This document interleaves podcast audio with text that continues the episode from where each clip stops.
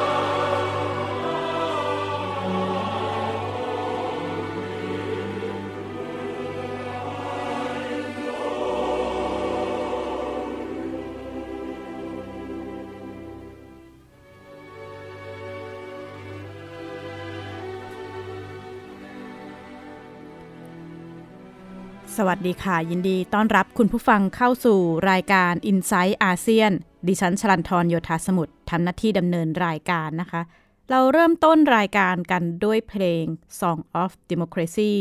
ของ Howard Hanson ก็วันนี้จะชวนคุณผู้ฟังพูดคุยเรื่องการเปลี่ยนผ่านสู่ระบบประชาธิปไตยของหลาย ๆ ประเทศในอาเซียน ท่ามกลางสถานการณ์การเมืองไทยที่ขณะนี้กลุ่มเยาวชน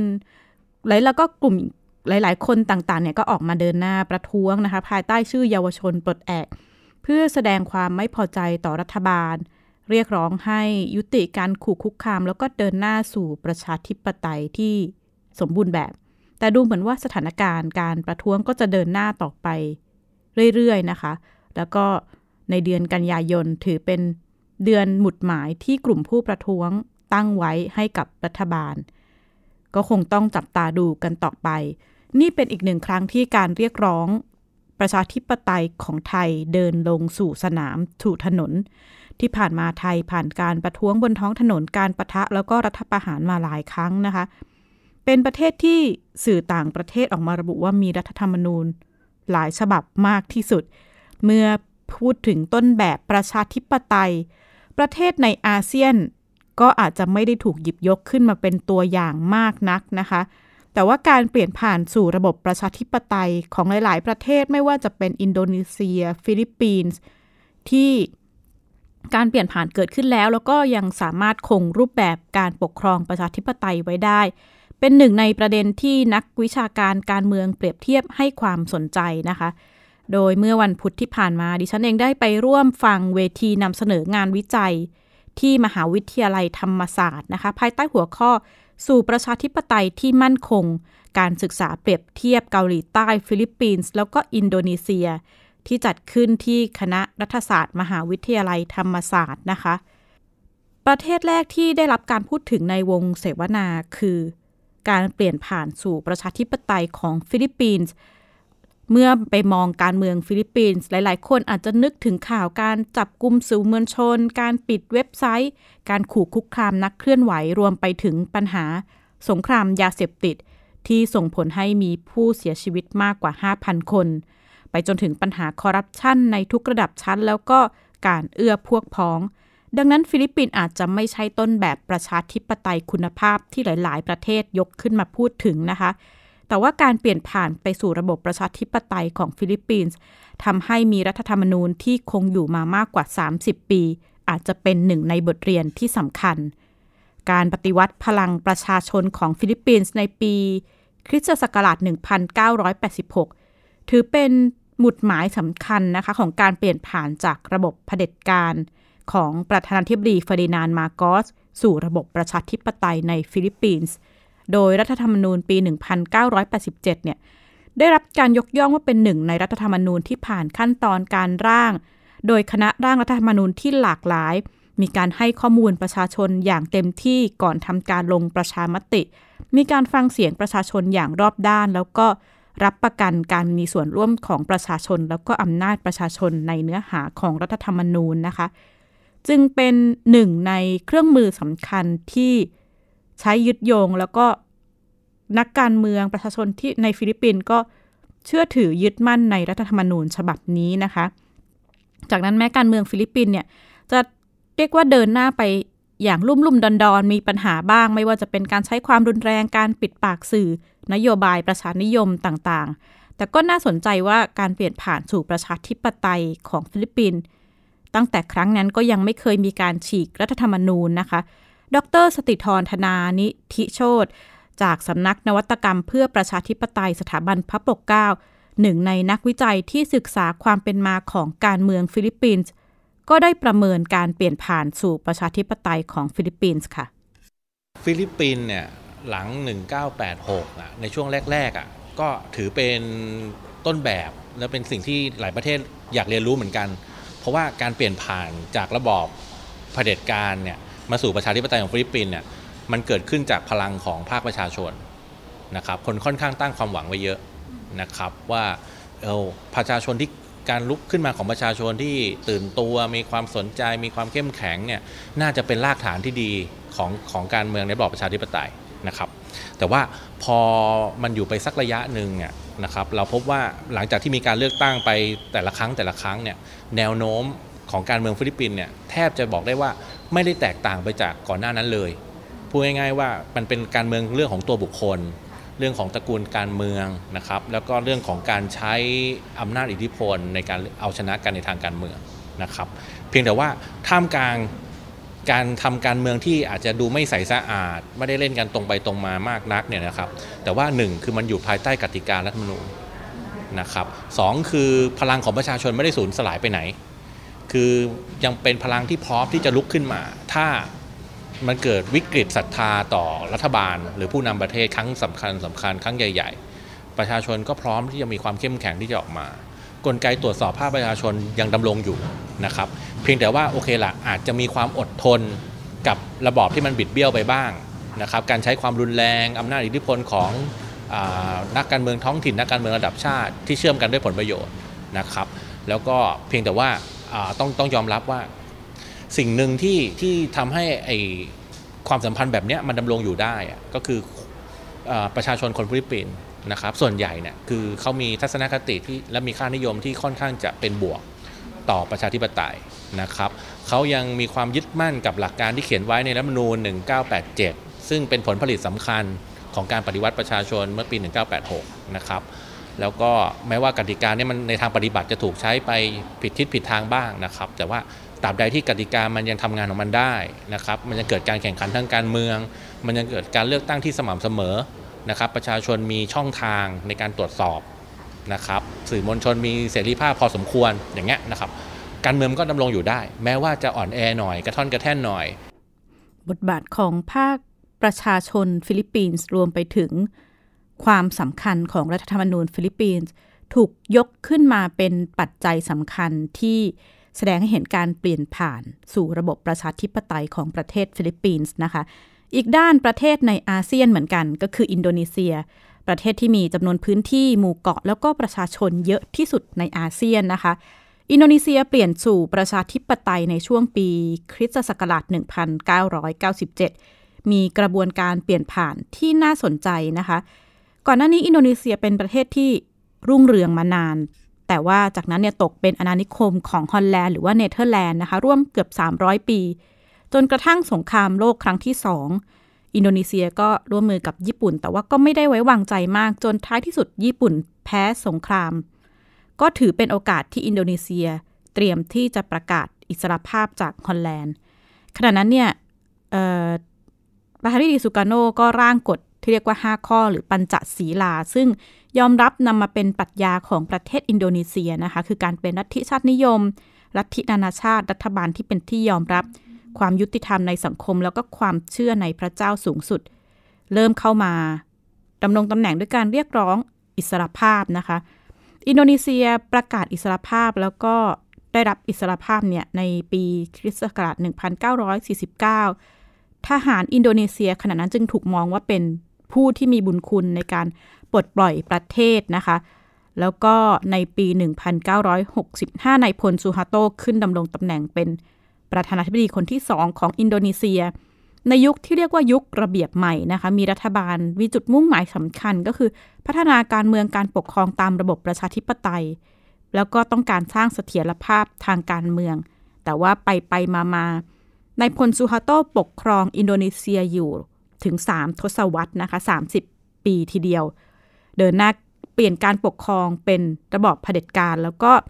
ดำเนินการปกครองไปจนกระทั่งปี 1997 ท่านผู้ฟังหลายคนอาจจำได้เป็นวิกฤตต้มยำกุ้งที่เกิดจากไทยนะคะ แต่ว่าวิกฤตดังกล่าวส่งผลกระทบไปทั่วโลกรวมถึงอินโดนีเซียทำให้เกิดวิกฤตทางการเมือง แล้วก็การเปลี่ยนแปลงทางการเมืองการปกครองครั้งใหญ่ในอินโดนีเซีย ขณะนั้นเนี่ยนักศึกษาประชาชนก็ออกมา ประท้วงขับไล่ในพลซูฮาโตนะคะหนึ่งในข้อเรียกร้องคือการปฏิรูปแล้วก็ยกเลิกบทบาทดวิฟุงซีหรือว่าหน้าที่สองอย่างของกองทัพอินโดนีเซียที่ ขณะนั้นเนี่ยเข้ามาแทรกแซงไม่ว่าจะเป็นด้านสังคม การเมืองรวมถึงเศรษฐกิจแล้วก็ธุรกิจของอินโดนีเซียนะคะ ในท้ายที่สุดเนี่ยซูฮาโตก็ต้องลงจากตำแหน่ง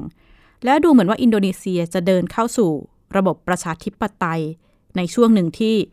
ได้รับการยอมรับจากหลายประเทศว่ารุ่งเรืองที่สุดในอาเซียน แต่ว่าช่วงเวลาเปลี่ยนผ่านของอินโดนีเซียก็ใช้เวลามากกว่า 10 ปีในการปฏิรูป แล้วก็แยกทหารออกจากการเมืองนะคะ ขณะเดียวกันปฏิเสธไม่ได้ว่าอินโดนีเซียเนี่ยก็ยังเผชิญความท้าทายจากปัญหาคอร์รัปชัน การซื้อเสียงแล้วก็เกมการเมืองนอกสภา ผู้ช่วยศาสตราจารย์ ดรอรอนงค์ ทิพย์พิมล อาจารย์ประจำคณะศิลปศาสตร์ มหาวิทยาลัยธรรมศาสตร์ ซึ่งเป็นหนึ่งในผู้เชี่ยวชาญอินโดนีเซียศึกษาเนี่ยมองการเปลี่ยนผ่านสู่ระบบประชาธิปไตยของอินโดนีเซียค่ะคือของอินโดนีเซียที่จุดที่น่าเรียนรู้ก็คือการที่เขาเปลี่ยนสู่ประชาธิปไตยแล้วเขาไม่กลับไปสู่อำนาจนิยมอีกอะค่ะ ทั้งทั้งที่ยุคที่เขามีการปกครองแบบเผด็จการอำนาจนิยมเนี่ยก็ใช้เวลาค่อนข้าง ยาวนาน3ทศวรรษ แต่พอเปลี่ยนแล้วเนี่ย แม้ว่ามันอาจจะมีหลายปัจจัยความท้าทาย แต่ว่าก็ไม่ทำให้กลับไปสู่อำนาจนิยมแบบเดิมอะค่ะจุดที่สำคัญเข้าใจว่าเป็นการปฏิรูป คือคำว่าปฏิรูปของเขาเนี่ยมันไม่ใช่แค่ทำแบบปี 2 ปี แต่มันเป็นกระบวนการที่ทำต่อเนื่องยาวนานเป็น 10 ปีอะค่ะแล้วดอกผลของมันเนี่ยก็ส่งผล คิดว่าค่อนข้างฝังรากฝังรากลึกในสังคมของอินโดนีเซีย เช่นมีการแก้ไขกฎหมายหลายฉบับนะคะแล้ว กฎหมายรัฐธรรมนูญของอินโดนีเซียเนี่ยค่อนข้าง จะใช้คำว่าศักดิ์สิทธิ์ก็ได้นะคะ คือของเขาเนี่ยมันไม่เคยมีการที่มีทหารลุกขึ้นมายึดอำนาจรัฐประหาร และมีการฉีกรัฐธรรมนูญทิ้ง อันนี้มันไม่เคยเกิดขึ้นนะคะ ของเขาก็ยังคงใช้รัฐธรรมนูญปี 1945 แต่ว่ามีการแก้ไขเพิ่มเติมบทนู่นนั่นนี่ที่เกี่ยวข้องกับการเลือกตั้งพรรคการเมืองอะไรอย่างเงี้ยค่ะ แล้วที่มันที่มันทำให้สำเร็จก็คือ พอมีการร่างแล้วเนี่ยเขาเอามาใช้ได้จริง ๆนะคะ อย่างเช่น มีการแก้ไขกฎหมายตั้งพรรคการเมืองเขาก็มีการตั้งพรรคการเมืองจริง ๆ แล้วก็ลงเลือกตั้งจริง ๆ แล้วก็มีการแก้ไขแก้แล้วแก้อีกอะค่ะ แต่ว่าก็ยังคงรัฐธรรมนูญปี 1945 เอาไว้ แล้วเหมือนกับว่าทุกส่วนของภาคต่างๆ ของอินโดนีเซียเนี่ยเขายินยอมหรือว่าเข้าใจร่วมกันว่าอันนี้คือกติกาหลักที่ที่ทั้งประเทศจะต้องยึดถือ ก็คือต้องเคารพกฎหมายรัฐธรรมนูญนะคะ อีกหนึ่งประเทศที่ถูกหยิบยกขึ้นมาพูดคุยในเวทีเสวนานะคะ คือเกาหลีใต้ แม้จะไม่ใช่ประเทศในอาเซียน แต่ว่าเกาหลีใต้เนี่ยเป็นหนึ่งในประเทศเอเชียที่มักจะถูกหยิบยกขึ้นมาเป็นตัวอย่างในหลายด้านนะคะ ไม่ว่าจะเป็นเทคโนโลยี การแก้ปัญหาโควิด -19 ไปจนถึงการเปลี่ยนผ่านสู่ระบบประชาธิปไตย หากย้อนดูประวัติศาสตร์เกาหลีใต้ เรียกได้ว่าเป็นประเทศที่ไม่เคยมีประสบการณ์ประชาธิปไตยจนกระทั่งการเปลี่ยนผ่านนะคะ การเปลี่ยนผ่านประชาธิปไตยเกาหลีใต้ในปี 1987 เนี่ย หลายๆ คนมองว่าไม่น่าจะเกิดขึ้นได้ เพราะว่าเกาหลีใต้เริ่มจากการปกครองภายใต้ระบบกษัตริย์ ไปสู่การปกครองภายใต้อาณานิคม ญี่ปุ่น จากนั้นก็เป็นช่วงสงครามสองเกาหลีที่มีรัฐบาลเผด็จการทหารขึ้นมาอย่างต่อเนื่องนะคะ ความพยายามเรียกร้องประชาธิปไตยในเกาหลีใต้เกิดขึ้น แล้วก็ล้มเหลวหลายครั้ง จบด้วยการนองเลือด ช่วงศตวรรษที่ 1980 เนี่ย ชอนดูวันดำรงตำแหน่งประธานาธิบดี เป็นช่วงที่เต็มไปด้วยการเปลี่ยนผ่านสถาบันทางการเมือง เพื่อที่จะเอื้อแล้วก็รักษาสืบต่อทอดอำนาจต่อไปรวมถึง ใช้วิธีการความรุนแรงจัดการกลุ่มผู้ผู้เห็นต่างรวมถึงปราบปรามการชุมนุมที่เกิดขึ้นในหลาย ๆ ครั้งนะคะ จนกระทั่งช่วงเวลาการสังหารหมู่ที่ควังจูในปีในในวันที่ 18 พฤษภาคม 1980 อันนี้เป็นหนึ่งชนวนสำคัญที่ผลักดันให้เกิดขบวนการประชาชนในเกาหลีใต้ ลุกขึ้นต่อสู้จนได้มาซึ่งสังคมประชาธิปไตย ซึ่งเป็นผลมาจากการลุกฮือของประชาชนครั้งสำคัญในเดือน มิถุนายนปี 1987 เมื่อประธานาธิบดีคิมยองซัมขึ้นดำรงตำแหน่งหลังจากนั้นนะคะก็ถือว่าใช้เวลาโอกาสนี้รวดเร็วในการเข้ามาแก้ปัญหา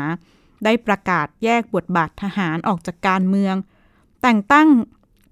ทหารมืออาชีพขึ้นดำรงตำแหน่งรัฐมนตรีด้านความมั่นคง มีการประกาศลดความเป็นการเมืองของกองทัพ แล้วก็ลดการทำให้สังคมเกาหลีจะต้องอยู่ภายใต้การควบคุมของกองทัพ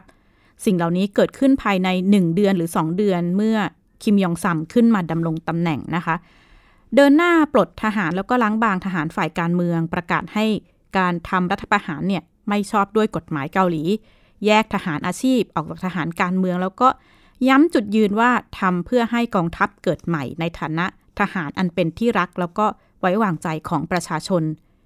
อีกหนึ่งการเปลี่ยนแปลงในช่วงนั้นคือการเดินหน้าเอาผู้กระทำผิดกรณี ยึดอำนาจปราบปรามการใช้ความรุนแรงต่อประชาชนมาลงโทษ ซึ่งผู้ช่วยศาสตราจารย์ดร นิธิเนื่องจำนง อาจารย์ประจำคณะสังคมศาสตร์ มหาวิทยาลัยนเรศวร ถอดบทเรียนการเปลี่ยนผ่านสู่ประชาธิปไตยของเกาหลีใต้ค่ะขั้นตอนแรกอย่างที่ผมบอกก็คือว่าประธานาธิบดีต้องมีคอมมิชเมนต์ก่อน ก็คือมีความตั้งใจอย่างแรงกล้าที่จะปฏิรูปตรงนี้นะครับ พอตั้งใจแล้วเนี่ยก็คือกำหนดเป้าหมาย แล้วก็ดำเนินยุทธวิธีที่รวดเร็วชัดเจนนะครับในเคสของประธานาประธานาธิบดีคิมยองซัมเนี่ยซึ่งเป็นประธานาธิบดีพลเรือนคนแรกเนี่ยหลังการเปลี่ยนผ่านเนี่ยนะครับ ได้ใช้ประโยชน์จากการที่กองทัพมีการแบ่งขั้ว อย่างที่ผมใช้คำว่าทหารการเมืองกับทหารมืออาชีพ ก็คือโฟกัสในการปลดล้างบางแค่กลุ่มทหารการเมือง และดึงพลังของกลุ่มทหารอาชีพเข้ามาสนับสนุน ก็คือประเด็นเรื่องการสื่อสารการปฏิรูปเนี่ยสำคัญ ก็คือว่าไม่ได้ทำให้ทหารคิดว่าตัวเองจะไม่ต้องได้รับผลกระทบจากการปฏิรูป แค่เฉพาะบางกลุ่มก้อนเท่านั้นที่จะได้รับผลกระทบจากการปฏิรูป และในกรณีของประธานดีกิมยองซัมเนี่ยยังอาศัยเสียงใช้อาศัย popularity หรือความนิยม ซึ่งหลังจากเลือกตั้งไม่นานนักเนี่ยก็ทำการปฏิรูปเลย คือในช่วงนั้นเนี่ยยังมีความนิยมค่อนข้างจะสูงอยู่ และอาศัยพลังจากภาคประชาสังคมนี่แหละที่เป็นตัวหนุนนำทำให้กองทัพโดยเฉพาะฝ่ายทหารการเมืองเนี่ยไม่กล้าเข้าไป ต้กลับอะไม่กล้าไม่กล้าที่จะโต้กลับ และโต้กลับไม่ทันด้วยนะครับ หากมองประวัติศาสตร์การเมืองไทยนะคะการเรียกร้องประชาธิปไตยของไทยเนี่ยเกิดขึ้นก่อนหน้าทั้ง 3 ประเทศคำถามที่นักวิชาการหลายฝ่ายตั้งคำถามคือ เพราะอะไรการเปลี่ยนผ่านของประเทศอื่นจึงเกิดขึ้น แล้วก็